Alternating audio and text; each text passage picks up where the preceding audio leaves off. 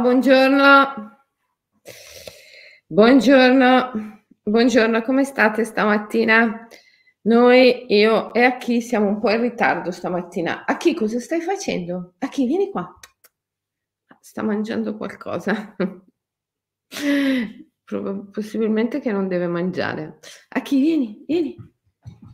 Eccola qua. Siamo in ritardo stamattina. Voi come state? Tutto bene? Eh? Sì? Tutto bene, bene, bene. Eh, adesso ho sentito un cane abbaiare. Eh, chi? Allora, stamattina parliamo di aprire il terzo occhio, cosa che a chi non ha assolutamente bisogno perché ce l'ha già aperto.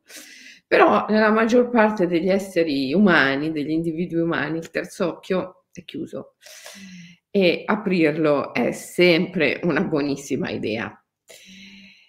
Voglio mh, mm, incominciare a parlare del terzo occhio raccontandovi una favola di potere.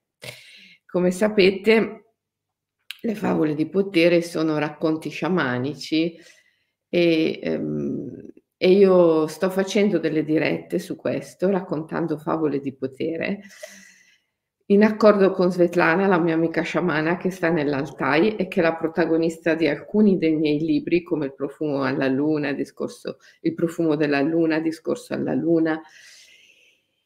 E perché? Perché siamo in un momento davvero difficile. L'umanità è davvero in un momento difficile.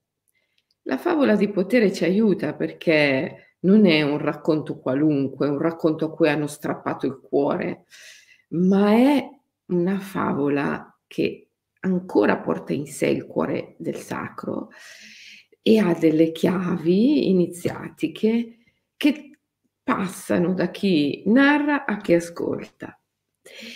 Questa favola riguarda lo sciamanismo giapponese degli Yamabushi. Per intenderci, ci spostiamo verso le foreste del Giappone dove vive Noburo Kudado, il mio amico eh, sciamano che, con cui ho scritto i miei libri sul Giappone, Sherling Yoko, Ikigai e um, Wabi Sabi. In queste foreste del Giappone, ancora oggi, praticano gli sciamani Yamabushi. Infatti la parola Yamabushi significa proprio nascosto tra le montagne.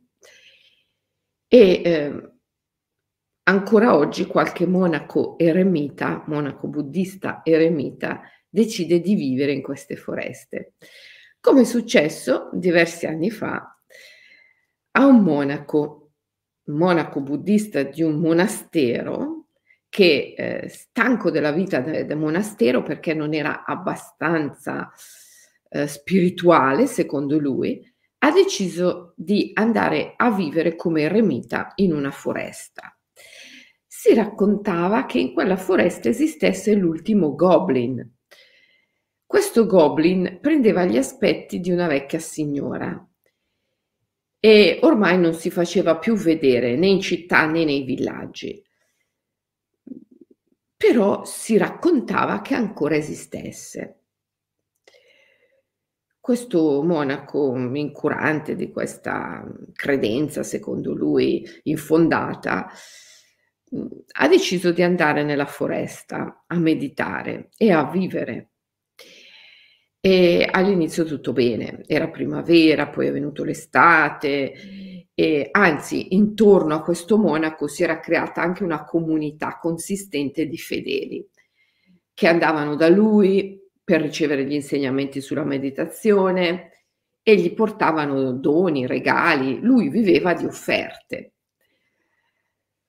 Se non che a un certo punto è arrivato l'autunno, i fedeli hanno incominciato a diminuire, il numero di fedeli che andava da lui ha cominciato a diminuire perché insomma in autunno all'inizio sì la foresta è ancora piacevole, anzi bellissima, tutti i colori dell'autunno, ma poi piano piano inoltrandosi verso l'inverno eh, eh, la foresta non è più così piacevole perché inizia il freddo, inizia il freddo.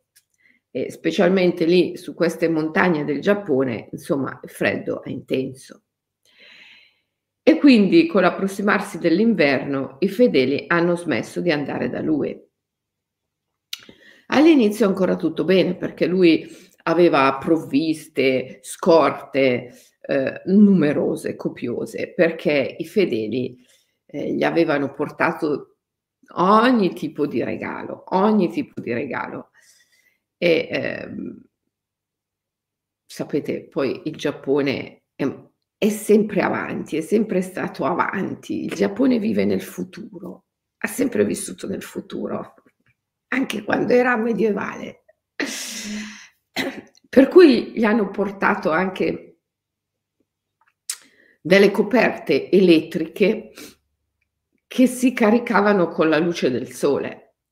E lui con queste coperte elettriche che si riscaldavano con la luce del sole si poteva anche riscaldare. Per cui all'inizio dell'inverno ancora tutto bene per il nostro monaco.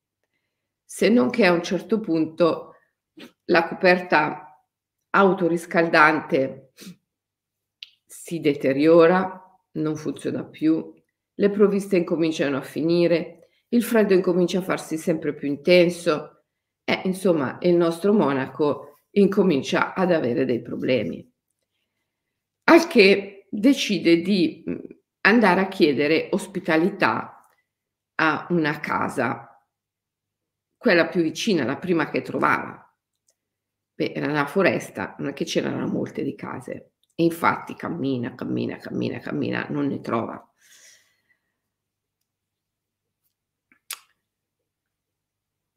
A un certo punto in lontananza vede del fumo. Si incammina verso questo, questa colonna di fumo che sale nel cielo e finalmente vede una casetta. Wow! Una casetta in cui oltretutto c'è il camino, per cui lui, infreddolitissimo, diceva, ah, forse finalmente mi posso riscaldare. Bussa alla porta e gli apre una vecchia signora.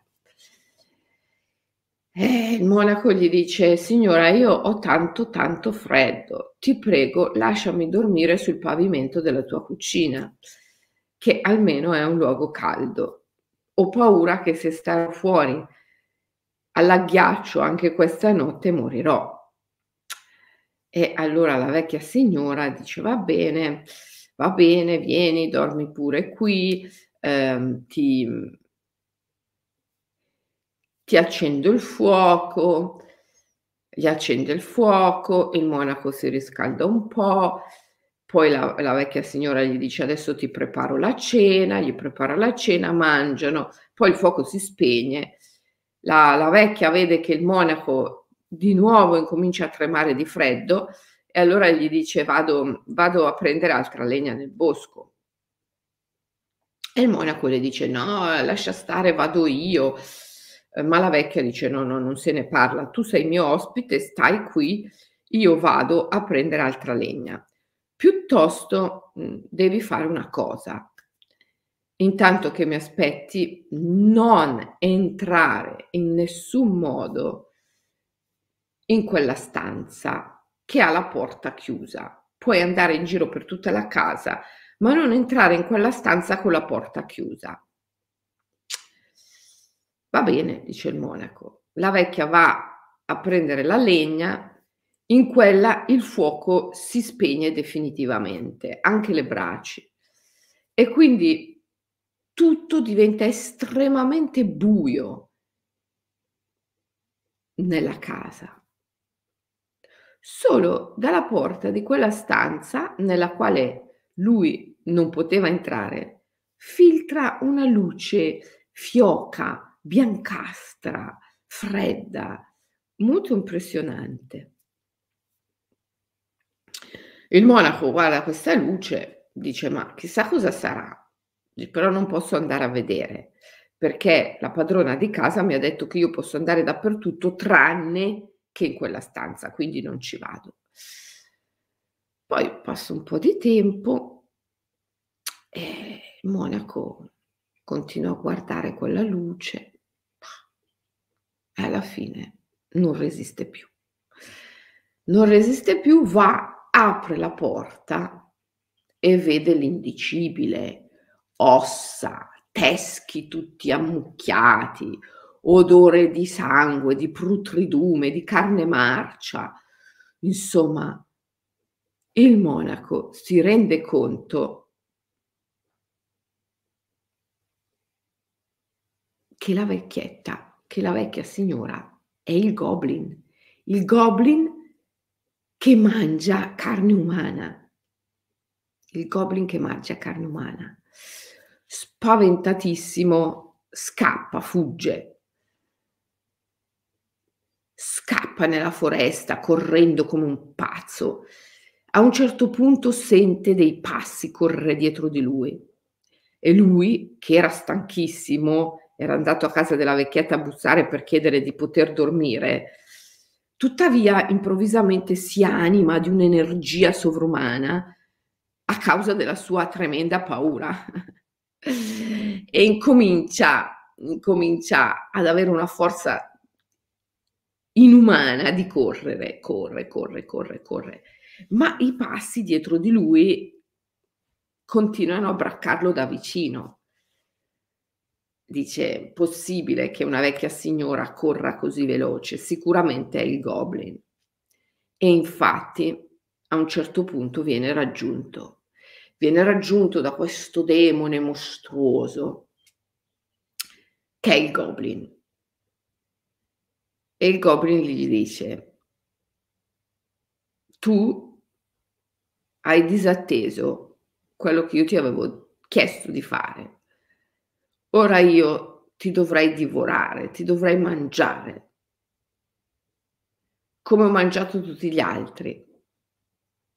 Ma farò di peggio per te, perché tu sei un monaco e quindi a maggior ragione tu non avresti dovuto aprire quella porta, avresti dovuto avere fede in me e non aprire quella porta. Proprio tu che sei un monaco, non hai avuto fede, hai aperto la porta. Quindi divorarti come ho fatto con gli altri non basta. Farò di peggio, ti lascerò vivere. Adesso che hai visto dentro la porta e se ne va. E il monaco farà una vita di follia perché quell'immagine di quelle ossa, di quei teschi, quell'odore di carne putrida, di sangue, continuerà a tormentarlo fino a portarlo alla follia. E quindi non potrà più meditare, non potrà più essere monaco, eh, non potrà più vivere nella foresta, tutti i suoi buoni propositi di fare una vita spirituale e di raggiungere addirittura l'illuminazione in una vita sola, in questa vita, vanno a farsi benedire, lui non, non ce la farà più a compiere tutto questo. E cosa c'entra questa storia con il terzo occhio? Eh, c'entra moltissimo.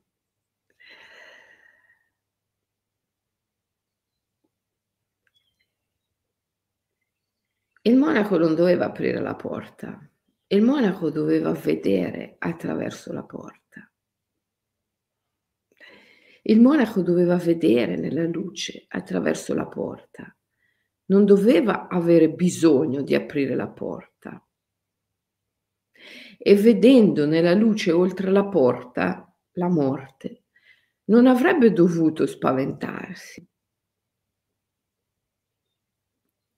La vecchia signora gli aveva detto non aprire la porta, non gli ha detto non guardare oltre la porta, gli ha detto non aprire la porta.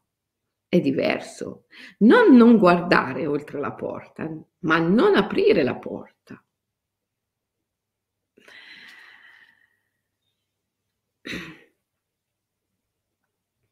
Gli sciamani Yamabushi dicono che questa storia, questa favola di potere, ha molto a che vedere con l'umanità attuale.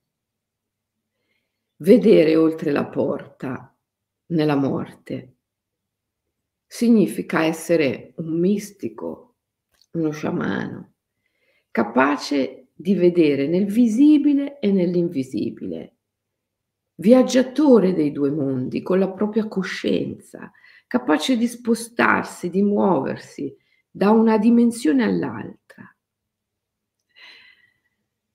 Aprire la porta è un po' quello che vuole fare la scienza, no? il transumanesimo, abbattere il confine tra la vita e la morte, rendere l'uomo immortale. Sapete, no? il transumanesimo punta all'immortalità attraverso vari strumenti scientifici, tecno, tecnici più che scientifici, Te, tipo per esempio, che so, ehm, impiantare dei nanorobot nel corpo che lo riparano, trasferire la coscienza dal corpo fisico che si deteriora a una IA, a un'intelligenza artificiale che non si deteriora mai, e poi magari ritrasferirla di nuovo in un, in un altro corpo fisico.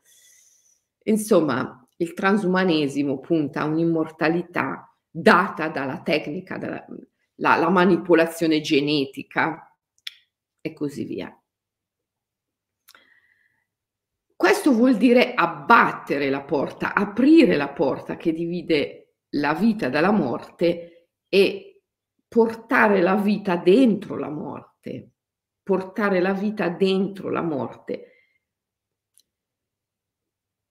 E invece quello che la vecchia signora, che poi è sempre la grande madre, vero?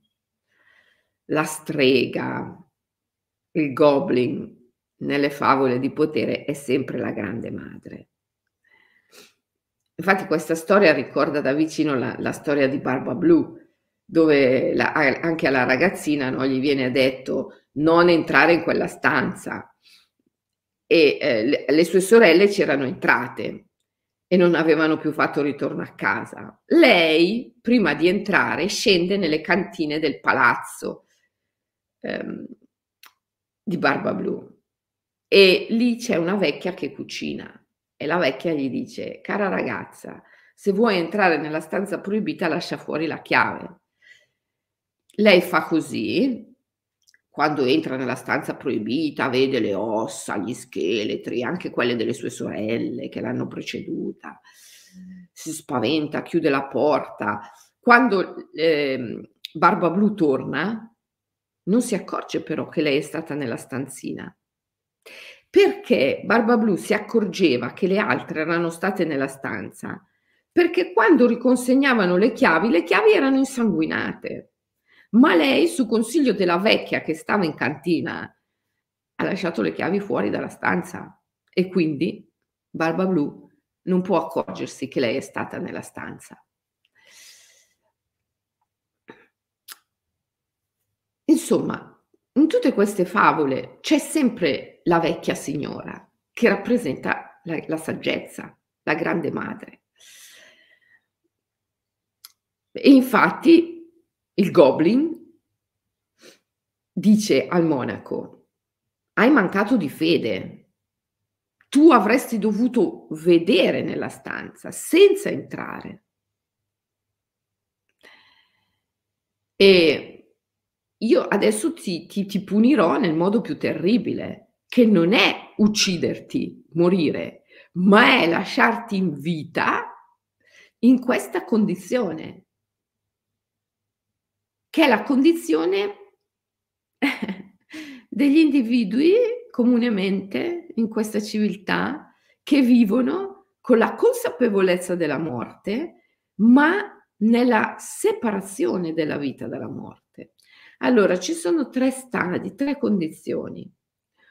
Una è quella dell'illuminato, il risvegliato, che vede oltre la porta senza aprirla. Questa è la condizione di chi vive avendo riunificato le due dimensioni che per lui non sono più distinte e pur tuttavia permangono, non sono più separate e pur tuttavia permangono distinte. La condizione in cui vita e morte sono distinte ma non separate. E così tutti gli opposti, distinti ma non separati. Questa è la condizione della non dualità. Si dice anche dualismo advaita. Ed è la condizione dell'illuminato, del risvegliato.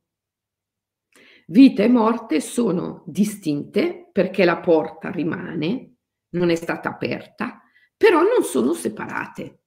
Perché? Perché è possibile vedere sia al di qua che al di là, sia nel visibile che nell'invisibile. Ok?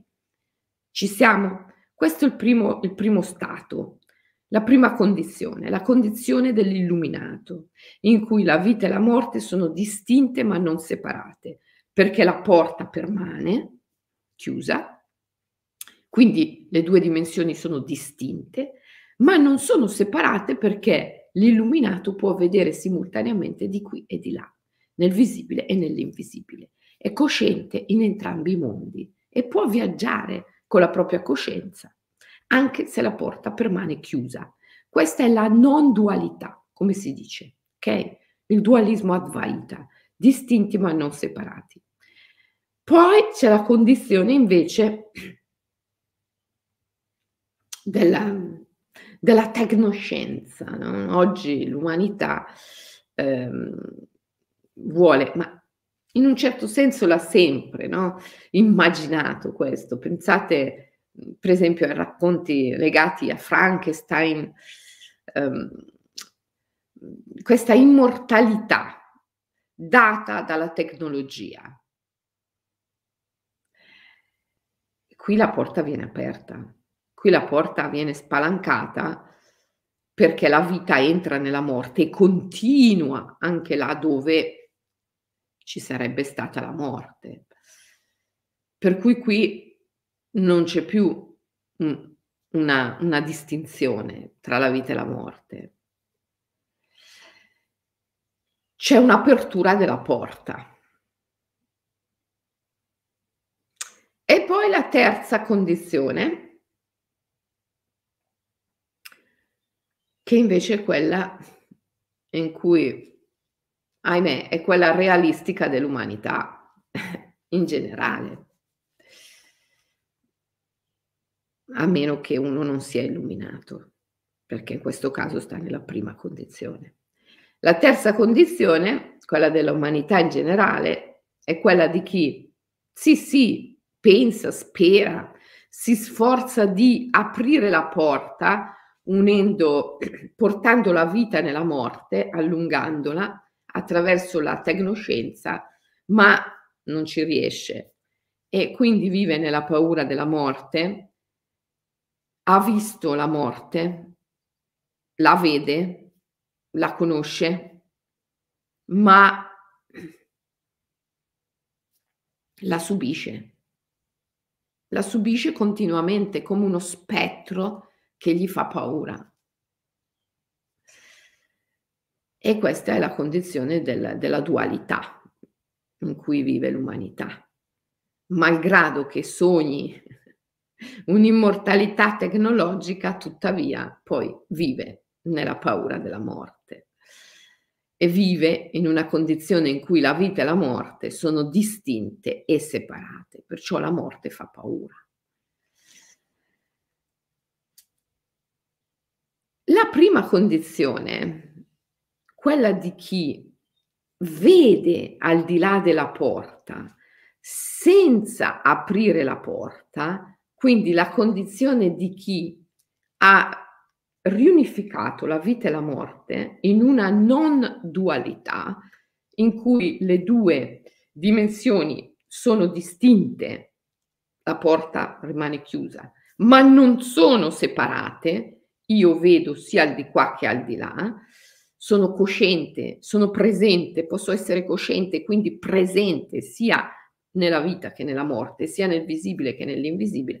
Questa condizione è detta la condizione di chi ha aperto il terzo occhio, perché il terzo occhio serve proprio a questo, a vedere nell'invisibile. Questa è la condizione decisamente dell'illuminato, del risvegliato. E, ed è proprio la condizione di chi ha unito vita e morte. Se pensi adesso ci, ci spostiamo, facciamo un volo eh, enorme e ci spostiamo eh, nel mondo induista, Shiva è colui che ha aperto il terzo occhio. Eh, Shiva è proprio il simbolo di colui che ha aperto il terzo occhio. Quando Shiva apre il terzo occhio, brucia, brucia tutto dall'interno, perché il fuoco, il suo fuoco del dumo, del tapas, lo, lo um, diventa, divampa, divampa. L'apertura del terzo occhio è il divampare del fuoco interiore, del fuoco psichico. E quindi Shiva brucia dall'interno. Dopodiché, da quel momento lì in poi, Shiva è sempre raffigurato come colui che ha il terzo occhio aperto ed è tutto cosparso di cenere, perché lui emette cenere da tutti i pori della pelle. Cosa vuol dire? Che è vivo e morto simultaneamente. Questa è l'apertura del terzo occhio, bruciare tutto dal di dentro e quindi svuotarsi, svuotarsi dal senso dell'io, da tutte le istanze egoiche, bruciare la mente, bruciare la mente, bruciare all'interno, bruciare la mente. E poi vivere nella condizione di chi è simultaneamente vivo e morto, simultaneamente al di qua e al di là della grande soglia. Eppur tuttavia la grande soglia non viene abbattuta, permane. La porta della casa della vecchietta rappresenta la grande soglia. Non aprire quella porta, cioè non tentare di abbattere il confine. Il confine rimane, ma tu sei il viaggiatore dei mondi. Puoi andare di qua e di là e fare ritorno, lo sciamano. Questa è la condizione di chi ha il terzo occhio aperto, aperto. Allora, come aprire il terzo occhio? Come aprire il terzo occhio? Eh, c'è una tecnica Adesso te la spiego. Ah, ci sono varie tecniche, diciamo che le varie tradizioni esoteriche del mondo hanno messo a punto varie tecniche.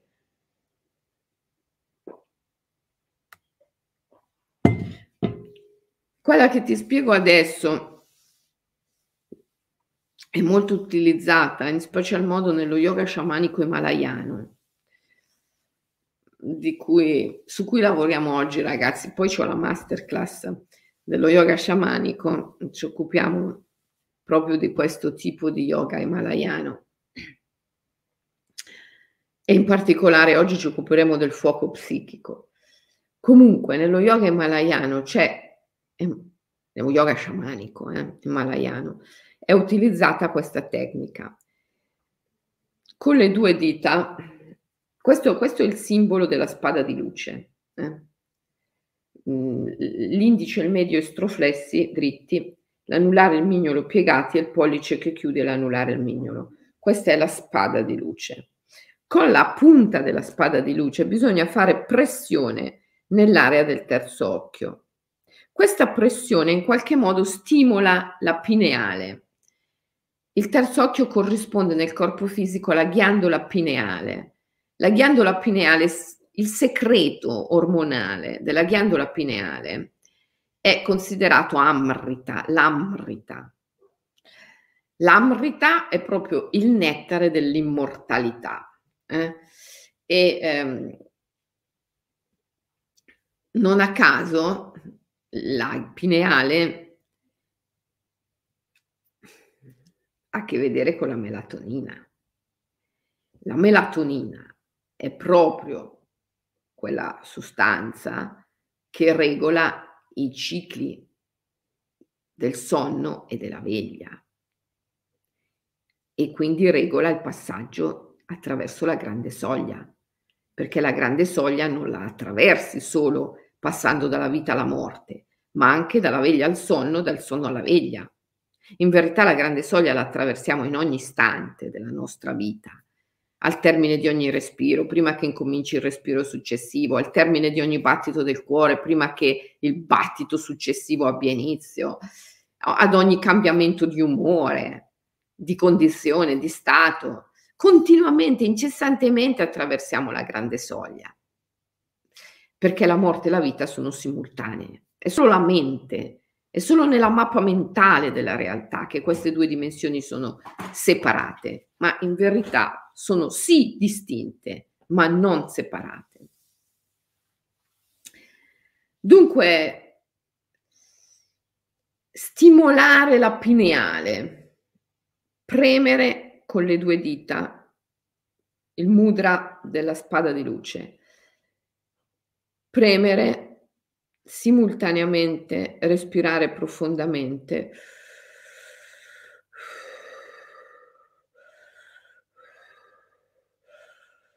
E rilasciare.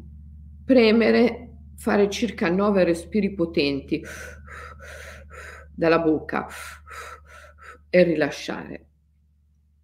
Un paio di secondi e poi di nuovo premere, nove respiri potenti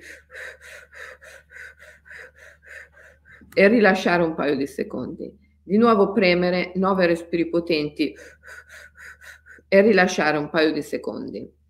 Questo di solito viene fatto sette volte perché sette è il numero dei chakra. In questo modo si stimolano tutti e sette i chakra.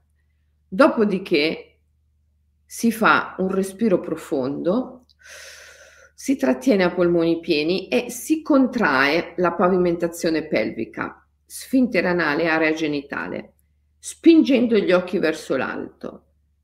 Spingi forte, forte, forte, dovresti vedere una, una sorta di luce in questa zona. Trattieni a polmoni pieni e poi rilasci. Di nuovo un profondo respiro. A polmoni pieni contrai l'addome, tiri dentro la pancia, spingi gli occhi verso l'alto e osservi la luce in questa zona. Poi rilasci. Poi di nuovo inspiri profondamente, contrai forte la, la regione delle spalle e del collo, spingendo gli occhi verso l'alto, osservi la luce e poi rilassi. Un altro profondo respiro a polmoni pieni trattieni, contrai fortissimamente i muscoli del viso, magari spingi un po' indietro anche la testa, spingi gli occhi verso l'alto, tieni un paio di secondi, osservi la luce e poi rilasci. Poi metti le mani nel Dhyana Mudra, la destra sopra la sinistra, i pollici, le punte dei pollici che si toccano, le mani in grembo e permani qualche istante assolutamente immobile e rilasci profondamente, rilassi profondamente tutto il corpo. Visualizzi il tuo scheletro bianco, quella luce bianca che esce dalla porticina, la luce dello scheletro lo scheletro bianco e luminoso, visualizzi dentro il tuo corpo lo scheletro bianco e luminoso, bianco e luminoso. E semplicemente dici al tuo scheletro, ho fede in te, ho fede in te, ho fede in te. La fede è quella che apre il terzo occhio, è quella che ti permette di vedere nel visibile e nell'invisibile simultaneamente. Fare questa pratica ti ci vuole un minuto, forse qualcosina in più, ma insomma possiamo benissimo considerarlo un OMI, One Minute Immersion. È una pratica che andrebbe fatta con una certa regolarità. Se sei interessato, se vuoi aprire il terzo occhio, io ti consiglio di inserirla nelle tue pratiche quotidiane. Tanto non è che ti richiede chissà quanto tempo. E insomma, uno che vuole davvero raggiungere la libertà dovrebbe dedicare un po' di tempo della sua giornata alle pratiche.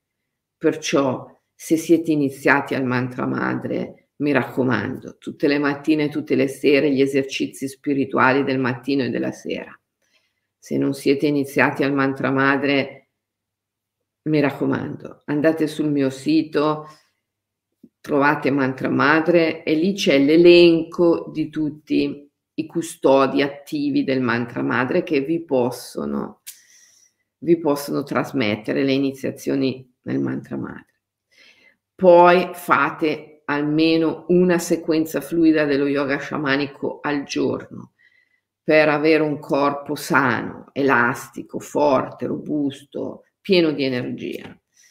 Poi la meditazione, una pratica almeno e l'OMI, l'OMI tutti i giorni. Ecco, io credo che se uno riesce a dedicare questo tempo tutti i giorni alla pratica, io non posso dirti quando, eh, non te lo posso dire, ma sicuramente, sicuramente prima o poi raggiungi il risveglio e l'illuminazione e la liberazione finale. Perché la spiritualità è un cammino esperienziale, è un empirismo radicale, quindi devi praticare e se pratichi non puoi non progredire, anche se la tua mente non vuole. Ok, allora, in alternativa ai respiri profondi dalla bocca puoi fare il respiro di fuoco, che anzi magari può essere anche più significativo in questa pratica perché mh, mm, aprire il terzo occhio passa attraverso bruciare la mente, che poi è il senso dell'io, quello che filosoficamente parlando chiamiamo la mente, psicologicamente parlando è il senso dell'io. E questo va bruciato dall'interno per aprire il terzo occhio. Perciò puoi anche fare nove respiri di fuoco mentre fai la pressione del, della spada di luce sul terzo occhio. Il respiro di fuoco si fa inalando in due fasi successive dal naso, così dilatando anche un po' le narici per prendere l'aria, proprio come fanno gli animali, così, e esalando dalla bocca, soffiando con forza. Quando soffi tiri dentro la pancia, contrai l'addome per espellere bene l'aria fino in fondo.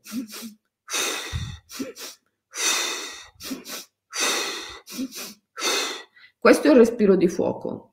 Si chiama respiro di fuoco proprio perché brucia la mente.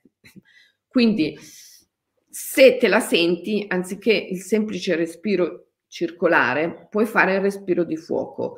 Nove respiri di fuoco mentre la spada di luce preme sul terzo occhio, nove respiri di fuoco.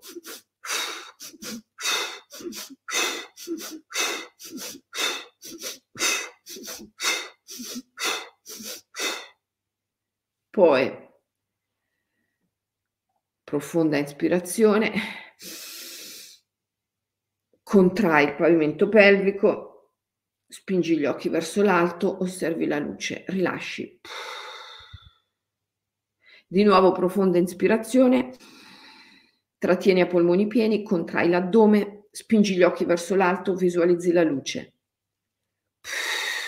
Rilassi. Di nuovo profonda ispirazione, contrai l'area clavicolare, spingi gli occhi verso l'alto, trattieni a polmoni pieni, rilassi. Di nuovo profonda ispirazione, contrai il viso, spingi gli occhi verso l'alto, spingi anche un po' la testa verso l'alto, trattieni a polmoni pieni e poi pff, rilassi. Mani in grembo nel Dhyana Mudra, rilassi tutto totalmente. Visualizzi lo scheletro bianco e luminoso dentro al corpo. Ho fede in te, ho fede in te, ho fede in te. Questa è la tua pratica. Un minuto poco più è sufficiente. OMI, One Minute Immersion. Se vuoi metterti sulla strada dell'apertura del terzo occhio con più intensità, io ti consiglierei di farla rientrare nelle tue pratiche quotidiane almeno per un certo periodo di tempo, almeno per un certo periodo di tempo, tienila come pratica quotidiana, in aggiunta alle altre. Ok? Bene ragazzi, allora vi abbraccio, vi auguro una bellissima, eh, stupenda giornata e ehm, ci vediamo domani mattina, che è giovedì, è l'ultima diretta della settimana. Ok? Ciao, buona giornata.